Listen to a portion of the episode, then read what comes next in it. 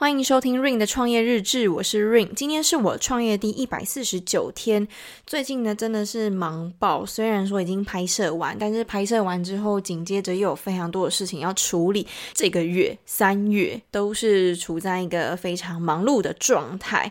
那拍摄完之后，原本以为可以休息几天，结果殊不知过两天之后，照片就是都出来了。那照片出来就是要开始修图啊、归档啊、分类啊，反正就是。又是一连串事情这样子，然后因为嗯，现在也快要三月底了嘛，就要开始准备四月的活动。那活动会有一些嗯广告的广告素材要弄，然后。嗯，照片新品的东西也要拍，然后也要修，然后又有一团拉鼓。拍摄照片出来之后就是要修，那目前都是我自己在修这样子，所以就变得事情非常的多。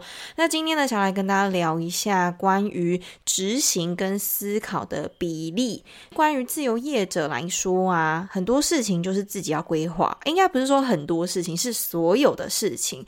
那连带就是。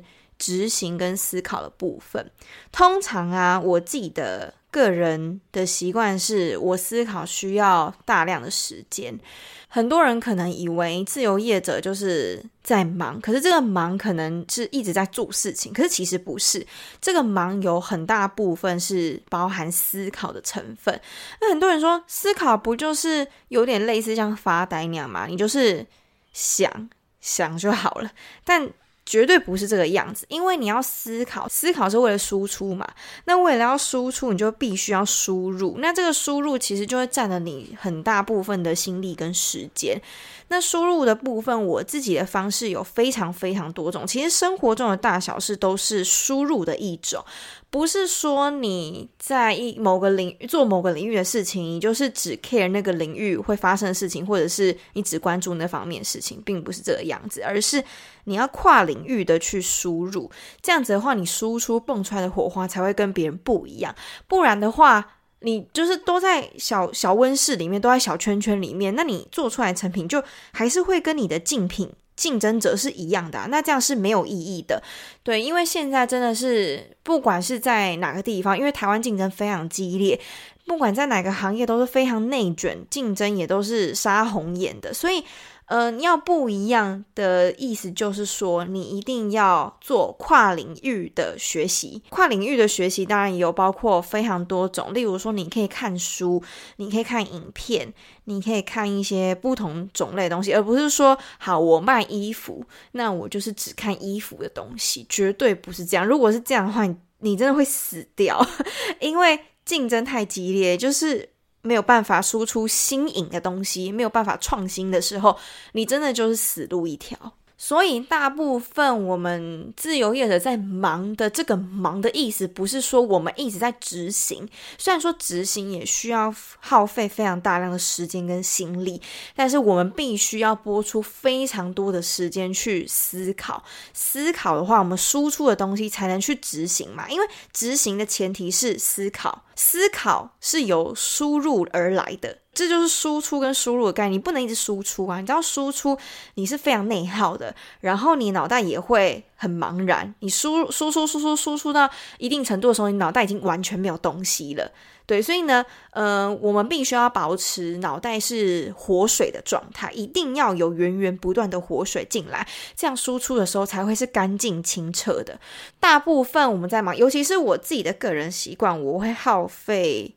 我觉得大概有八成的心力是在思考，那剩下两成的心力就是执行，所以变成是说执行的速度要非常快，因为人一天只有二十四小时，你必须要分配时间。那如果我有八十趴时间需要思考跟输入的话，那我是不是剩下二十趴时间执行？啊，执行需要做很多事情啊，尤其是。包货非常花时间，然后你还要拍摄，就是拍摄一些商品照片，或者是发现实动态啊、发文啊、想文案、做文案、打文案之类的，这些都是执行的部分。那它会有非常多的前置作业需要去思考。那我记得我之前在看一个关于时尚的影片的时候，他是一个芭莎的编辑经理嘛。好，我有点我有点忘记，反正他就是某一个。那个芭莎杂志、时尚芭莎杂志里面的一个经理的职位。那他在分享的时候，他就有说他的工作就是思考，然后下面就有酸民，就可能不懂吧？我觉得可能就是因为不了解，所以你会嗯不知道为什么是思考，然后就有很多酸民在下面留言说。哦，原来你的工作只要思考啊，思考就可以拿这么多薪水啊，啊，这么爽啊，那我们做到死是怎样？大家真的误解了。我觉得要让大家知道的是，思考才是最难的。你说要执行，好，执行就是你今天去一个公司上班好了，主管要你干嘛，你就去干嘛，你就只要做就好了。虽然说也很累，但是那个算是某种层面上的体力活。体力活的东西是不需要用脑，而且是可复制的。但是想法的东西它是不可复制的，它会关乎到你这个人的人格特质，还有你的脑部开发的状态，还有。各式各样的东西，它是综合在一起的时候，你才会知道说，原来这个人是多有内涵，他脑袋到底能想出多么新颖、多么创新的东西。这个才是源头，所以不是说，虽然没有要去说，呃，执行就是不辛苦，每一个职业都很辛苦，只是切入的点不一样。在你执行、接受指令的时候，需要有一个人在上面是发号施令的那个人嘛？对啊，那那个发号施令人其实他压力非常大，因为 他就是要分配工作，还有一些发想的东西去让下面的人做。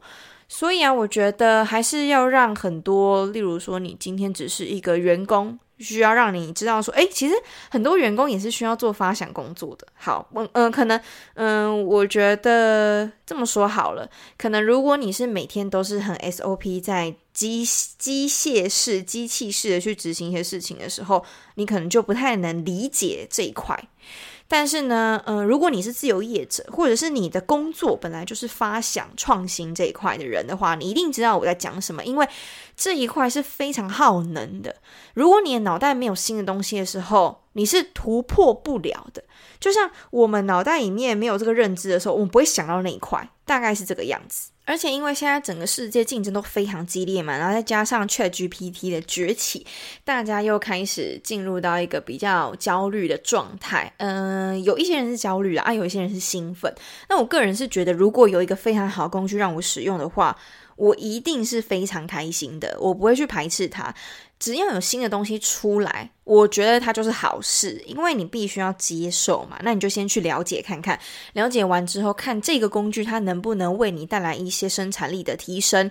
因为毕竟一个人，如果你要一直做事情的话，你只有一个人人力是非常有限的，对，因为人就走二十四小时嘛，你必须要买另外一个人的工作量。或者是说像 ChatGPT 这种可以让你的工作量减轻一点，但他现在还没有办法到什么创意发想。不过我觉得，如果他能创意发想的话，人类应该就差不多要毁灭了。所以，呃，我不知道这是好事还是坏事。对人类来讲，maybe 是坏事吧。如果他能做到创意发想的话，对，那因为我现在要做的工作基本上都是创意发想的部分，那他也没有办法包帮我包货啊，所以呃，目前 ChatGPT 就是在一个实验的过程，那我偶尔会跟他聊聊天，然后听他讲话，就是看他能给我一点什么，但嗯，大部分的时候，目前的状态他是没有办法帮我解决一些创意发想的问题的，嗯、不过这也是好事，对，就像我刚刚讲的，不管怎么样呢，我觉得现现在的人啊，一定要够创新，不管是你在哪个行业，你都一定要够创新，你才有办法让别人看见，才有机会哦。不是说你一定百分之百被人家看见哦，而是你比较有机会。因为现在的标准非常之高，就是不管你在哪个行业好了，都已经有可能在里面打滚个几十年的人了。那你要。用什么样的方式才能去跟他竞争？这是一个非常大的问题，因为很多时候啊，我们就是呃，应该说聪明的人都会知道，说时间是非常宝贵的，而且是用钱也买不到的，然后也知道说时间是最最最最重要的。那他如果在某个行业里面打滚了十几年，那你要怎么样用，例如说一年的时间去换人家十年的竞争力？这大概就是现在的人年轻人遇到的一个问题。因为现在年轻人说很多躺平族嘛，对，就是因为可能没有梦想啊，然后可能也不知道要干嘛，或者是说他就算这辈子再怎么努力，他也没有办法大富大贵，甚至连一般的生活。好一点的生活、小康一点的生活，他都做不到，更不用讲买房买车，对吧？那我觉得为为什么 Z 世代会有这样的焦虑，确实也是情有可原啦，对，也是可以理解。所以焦虑症就变成是一个文明病，只要你的文明越来越好，科技越来越发达，人就是更容易焦虑。啊，对了，上一集好像有跟大家讲说，我拍摄完之后回来要跟大家说一下那天的状况是怎样，对吧？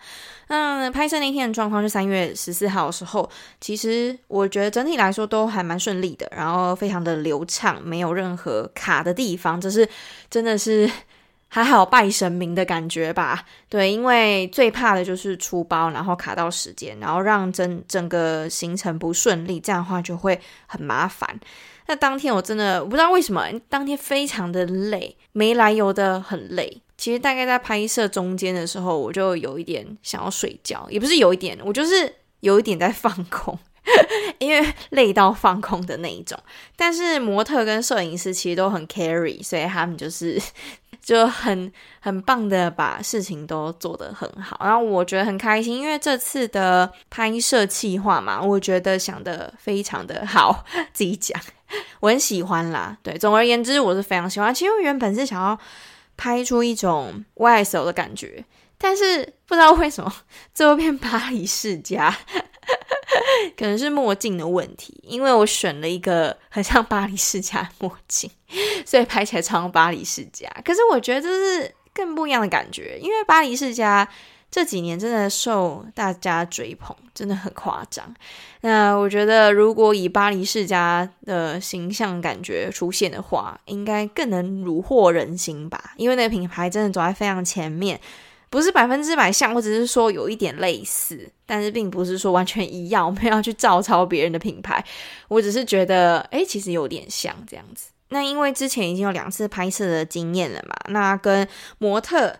还有摄影师其实都有培养了一些默契的，那这次的默契感觉又更好了。摄影师也更知道我要什么，所以他就会拍出更多不一样的东西。那我就看到，我就说哇，我之前也没想到可以这样拍，这样拍很好。所以下一次的话，我可能就会主动要求说，哎，我我想要这样子拍，可不可以帮我这样拍这样子？那模特的话，我觉得一如既往的非常的有效率，我很喜欢。然后再加上。他的形象，我觉得非常贴切我的品牌。整体下来，除了我很累之外，应该没有什么缺点啦。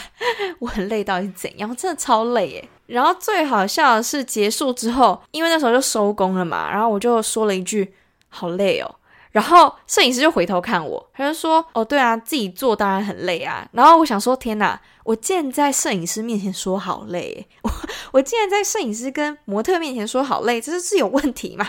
我只是一个打杂的，我就在旁边一直辅助，然后看照片 O 不 OK？OK 的话就 pass 下一个。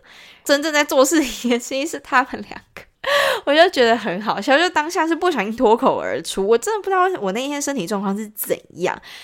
就很累，我就不小心说出这一句，就突然觉得好尴尬。像我竟然在他面前说好累，我超没资格累的。好了，那今天大概就是跟大家说明一下拍摄那一天的状况，然后成果非常满意。顺便跟大家分享一下，自由业者在思考跟执行之间到底是怎么做分配。可是我觉得每一个人的比例不太一样，像我的思考比例就要很大，因为我要的执行跟最后的结果是跟别人不一样的，所以我必须要有更多的创意发想的东西。但如果有一些人他可能很喜欢执行的话，他执行的部分可能就会占到七八十趴之类，然后思考二十趴，那他做出来的东西，可能你会觉得很忙，每天都很忙，然后很努力，可是可能创意发想的部分就没有到这么的令人惊艳吧。我自己是这样觉得，所以我觉得就套一句贝佐斯说的，贝佐斯他的理念就是九十五趴思考，五趴执行，他他更夸张。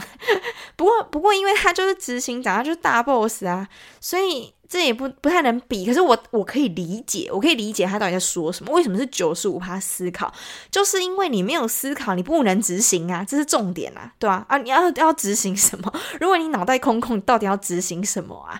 那我非常的认同。我觉得，如果你身为一个领导者，你没有这么大量的去思考的话，你真的会没有东西耶，而且你公司一定注定会倒闭，你一定会走向毁灭，因为现在的人真的太多很有创意的人了，也有很多鬼才、天马行空的天才之类的。你要跟这些人比拼，嗯、可能要思考一下自己到底凭什么啦。我觉得这才是重点。好啦，今天的分享就到这边啦，下集见，拜拜。